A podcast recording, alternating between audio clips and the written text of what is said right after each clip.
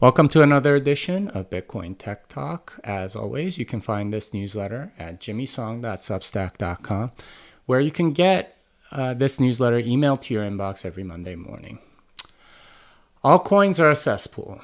Bitcoin Tech Talk, issue number 264. There was an interesting rug pull recently with a coin called Aila Inu. The coin is like many others in that it was a meme coin, combining the Island Boy meme with the Shiba Inu. The entire saga is an interesting look behind the curtain of what actually goes on with these things, as an influencer was given 1% of the pre-mine in order to promote the coin. The drama came in when she dumped the coins instead of holding on to them as she had agreed. Rhea, the influencer, made some money unethically, getting a little over six figures for a couple of tweets. The record of all the messages back and forth make her look greedy and deflective. She's now trying to blame others for her own immoral actions, but that's not really the big part of the story. What's the more interesting part of the story is about how altcoins like this are managed. There's a critical threshold that coin creators need to get the snowball of attention rolling downhill. As more and more people find out about the coin, there's a natural momentum that builds up, where anyone with the coin will shill it hard to get even more people involved. Getting that ball rolling requires a lot of marketing, and these coins use influencers to get there. This is in contrast to the 2017 cycle, where there was at least some technical justification for these coins, even if it was utterly stupid, like a coin for dentists. The coins this cycle are focused way more on marketing. They've really figured out that altcoins really are all about marketing, literally managing the market perception. What this particular altcoin creator didn't expect was that was the influencer screwing them over by dumping early, and that's what's caused the entire blow up. In other words, price and perception go very closely together, and the whole game of altcoins is one of manipulating the public so the perception will cause the price to go up. This is the same game that central banks are playing. Central bank monetary policy is all about changing public perception, and they use all sorts of tools to boost market confidence. What's surprising about this episode, then, is that the crypto influencer actually did a rug pull. Had she held on and the coin reached critical mass, she probably would have made a lot more money. She simply didn't have a low enough time preference and probably sold her influence for less than what she could have gotten. The whole mechanic of the altcoin economy is one of ripping people off. The coin creators want to rip off the public. The influencers want to rip off the coin creators. Similarly, central bankers are in the business of ripping off the public, and the government is ripping off the central bank. Really does seem like everyone is a scammer. In a sense, this is due to the human desire to get something for nothing. People rather do less work, and ethics are but a small sacrifice. This is an evil instinct in all human beings, which is why every culture has some moral rule against stealing. Yet in a fiat monetary system, theft becomes a part of the system, and getting something for nothing becomes a normal way to make a living. In other words, the altcoin phenomenon of theft through manipulation of the public is caused by the existence of a money printer. After all, if the government can print money, why can't we? What altcoins have unleashed is bringing money printing to the masses instead of having it be a banking monopoly. The only difference is that the money printing is done beforehand instead of afterwards and used to manipulate the public. I've been known to call the central bank-backed fiat monetary system a cesspool of theft, corruption, and cronyism. As this episode has shown, altcoins are also a cesspool of theft, corruption, and cronyism. Fiat money and altcoins have a lot more in common than altcoiners would have you believe. It's Bitcoin that's really different. So I wrote this after this very interesting story of that Aila Inu coin. But basically there was a rug pull and everything like that. The thing that really struck me was that, she could have made more money just by holding on to it and trying to get that critical mass going, but she just wanted the money right away. I don't know, maybe she's in debt or something. And that in of itself was very strange. But, the coin did pump, and when she dumped it, it dumped like crazy, which is why they need to sort of keep the liquidity of the coin very, very limited as a way to manage the price. And this managing of price is exactly what central banks do. They manage the price of their token, which happens to be fiat money as well. And it's interesting to see that the same dynamic is sort of happening in altcoins and being sort of like explored in all sorts of ways. They're just figuring out better and better ways to steal from people. And it is in a way very fascinating, but also in a way it's sort of just showing how depraved people can get. And they really are sort of like grabbing money from the public by pumping these things. All right, let's talk about Bitcoin. Lisa Neagut has proposed to get rid of the mempool. This her rationale is that so much of the network communication is to convey unconfirmed transactions. Reducing this load would definitely reduce the bandwidth requirements of a node. The idea is radical, and I love that she's thinking about how to reduce this rather costly communication. Practically, mempool fee estimation is the most accurate we have, and there's no easy way to identify all miners on the network, so I don't know if this can be adopted generally. That said, some limited form of this would be very useful for a lightning node, light nodes, say, running pruned. So Lisa Neagut has thought about this, I think, a lot, and there is sort of like a lot of communication bandwidth on the network that's happening as a result of the mempool. And her idea is to get rid of it. But then how did the miners find out about it? And she's proposed sort of like another private network, but then it sort of like sets up like two tiers of nodes and stuff like that. So I don't know if it can be done generally, but I think something like this would make sense in some capacity. Blockstream is pioneering Bitcoin eCash with Minimint. This is based on David Chaum's eCash concept, which issues claims against an issuer, but transfers are completely blinded. Sadly, Chaum's DigiCash lost out to credit cards in the late 90s as the payment method of choice, but Blockstream is seeking to bring it back. This is a clever way to add a lot of privacy to the transaction, since neither the merchant or the eCash issuer can trace your payment to anything. You do need to deposit Bitcoin with the issuer, however, so there is some custody risk. But the privacy of the transaction itself is very interesting. This is essentially a trade-off between self-custody and privacy, which is not really something that normally trade off against each other. So very, very interesting concept, using, eCash on Bitcoin. So you basically would deposit Bitcoin with somebody and they would issue you some eCash, and you can spend that eCash and the merchant can redeem it. And neither party actually knows much more than, the bank that issued the eCash has no idea what you spent the money on, assuming there's an anonymity set of a lot of people spending their eCash. And the merchant has no idea how much Bitcoin you have, or can't trace where it came from or anything like that, because they'll just get a credit with the mint or whoever is the issuer, and they'll get it back. So it's a very interesting concept, and it's sort of like in between self-sovereignty and privacy. Like it's an interesting trade-off there. Mercury Wallet is live with their implementation of state chains. They have a pretty slick demo which shows where their focus is at the moment. The idea is that once Bitcoin is deposited into Mercury Wallet using state chains, you can swap the coins with other users, and your UTXO will have a different history. It's a privacy technique that's rather clever and similar to a coin join. They have a 0.5% withdrawal fee though, so don't deposit unless you're planning to keep your Bitcoins in their wallet. So Mercury Wallet is using state chains, and they have some sort of form of coin join in that you swap UTXOs with each other, that are of the same value, and that way you end up with some level of privacy on your transactions, because you're inheriting essentially somebody else's coin history. So very interesting concept. A lot of real like privacy sort of advancements that are happening in Bitcoin lately. Lightning BTC Pay Server 1.3.0 is out, and it has LNURL support. This is a natural addition to the product, as many people running BTC Pay already have a domain that they're running under. I love that you can now run a whole store strictly on Bitcoin with this software.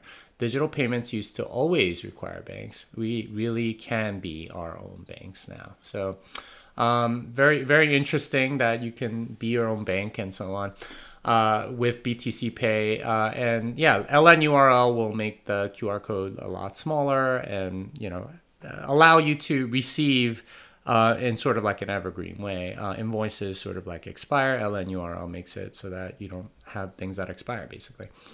Flow is an easy way to open Lightning channels. Flow gives users access to Lightning Pool, allowing them to purchase inbound liquidity. For anyone that has a store, this ends up being the equivalent of a credit card fee, except it's done in a decentralized way.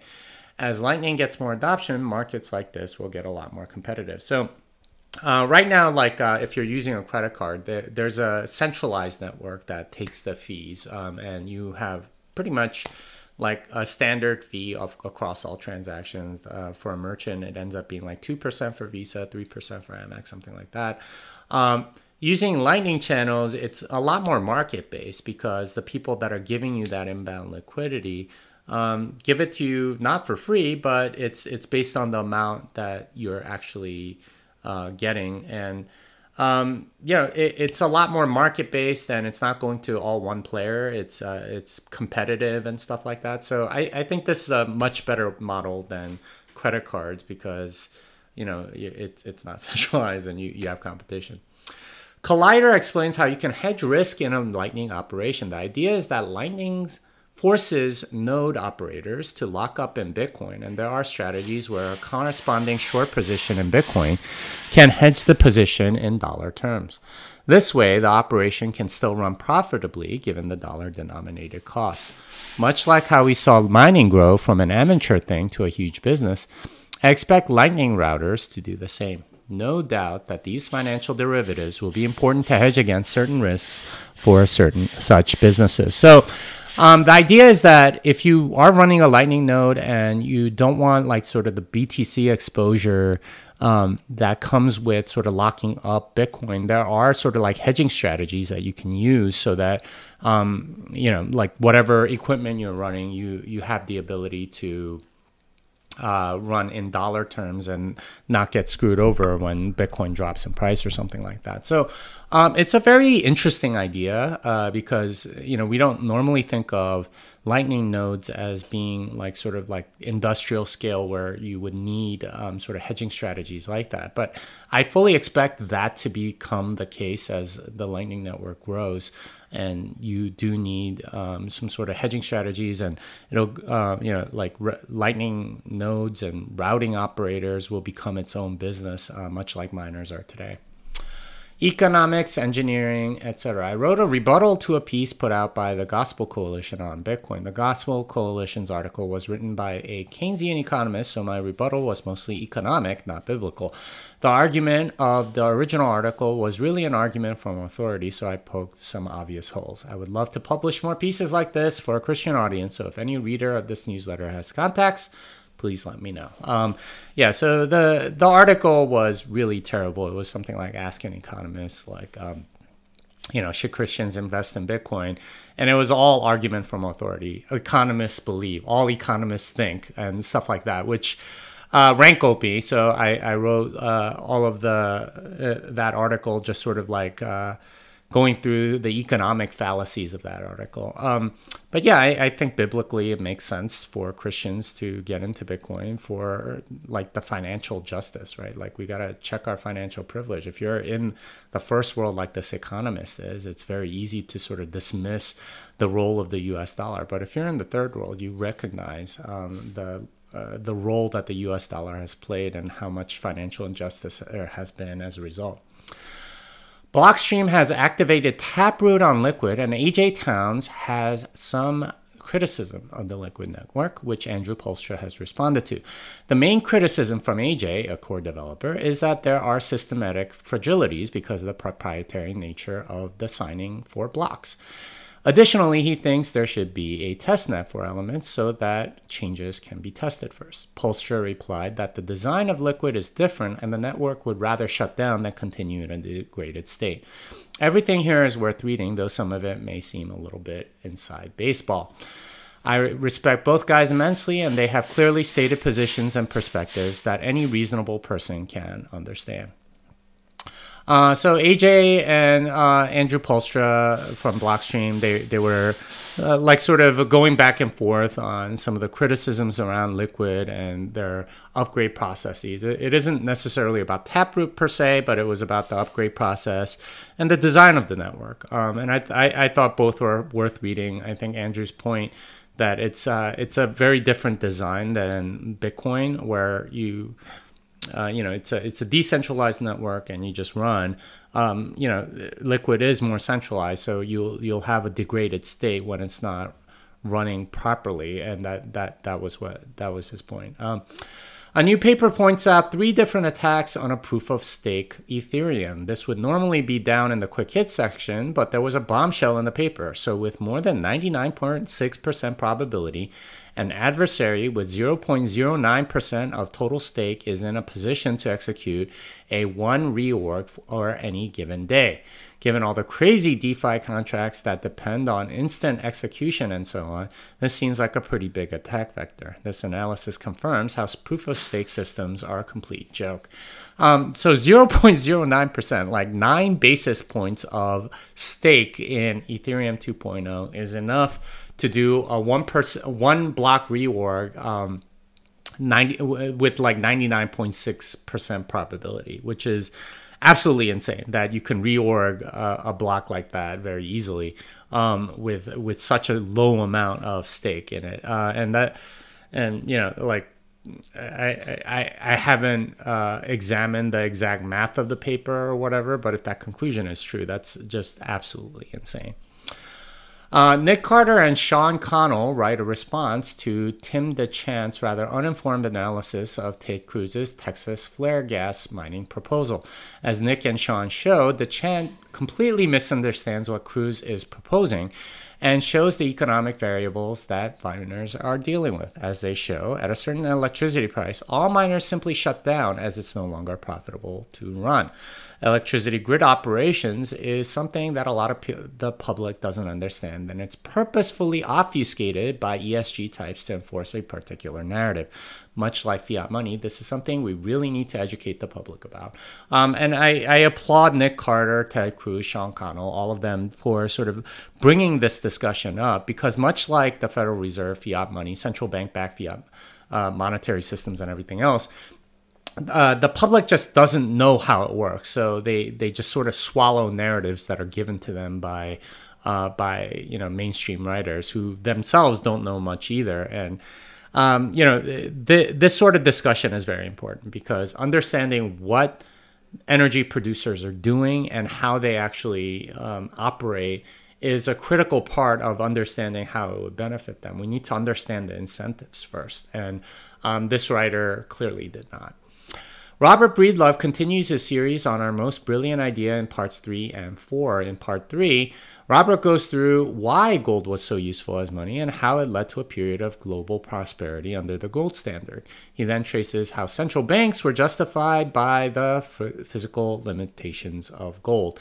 Part 4 goes into trade and government. The series is a good framework by which to evaluate all that's going on. So he's being a little bit of a historian in these 2 parts, and going about how central banks justified themselves because of the inconvenience of gold, and how essentially the implicit argument there is that Bitcoin doesn't suffer from that flaw. It's already convenient, so you don't need central banks. Compass Mining has introduced retail miner financing. They basically allow you to pay for mining equipment over time, allowing people to get in without so much capital and expenditure. I suspect that this is how mining operations will eventually be built out through loans and such, given that most loans are printed ex nihilo. Fiat is literally being used to build Bitcoin. So you can finance your miner now and pay it over time, and that way you can get a return on investment almost right away, rather than having 6 months where you're trying to figure out if you're going to make a profit and so on. They're sort of smoothing out the profitability curve of a miner so that you don't need so much capital up front.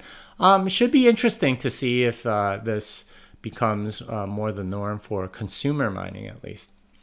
Quick hits. MasterCard is planning to allow merchants to accept crypto. So MasterCard is doing some interesting things around this area. El Salvador keeps stacking. I think they added 420 Bitcoins in this latest sort of dip there. Another week, another altcoin sees its hopes dashed. And this was Worldcoin, and there was somebody that figured out how to do like fake retina scans, so they had to give them out or something like that. Another week, another smart contract is exploited for $100 million, and I believe this was Cream Finance or something like that, another DeFi contract or something. So it's happening just so often, and it's crazy the amounts that we're seeing. Some events. I will be in Atlanta for TabConf this week on November 4th through 6th. I am planning to be in London for the Advancing Bitcoin Conference March 3rd and 4th, but there is some possibility I won't be able to get into the UK. The Programming Blockchain Seminar is in Atlanta, Georgia on November 2nd and 3rd. This is a two-day seminar for programmers to learn about Bitcoin. You can apply. Well, the website is down at the moment, so I'll have it back up pretty soon. Podcasts, etc. On this week's Bitcoin Fixes This, I talked to Emmett Penny about nuclear power. He explained how the public perception and safety record of nuclear are completely divergent, and shows the consequences of policies that have been enacted to shut down nuclear. The conversation was enlightening for how nuclear has been deterred by lobbying and not anything in reality. I also read through last week's newsletter. And I was on the Off the Clock podcast to talk about the link between healthcare and Bitcoin.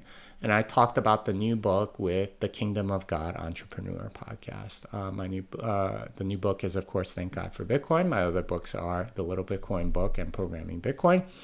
Unchained Capital is a sponsor of this newsletter. I am an advisor and proud to be a part of a company that's enhancing security for Bitcoin holders.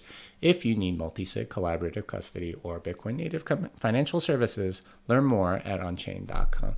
Fiat delenda est, this song is done.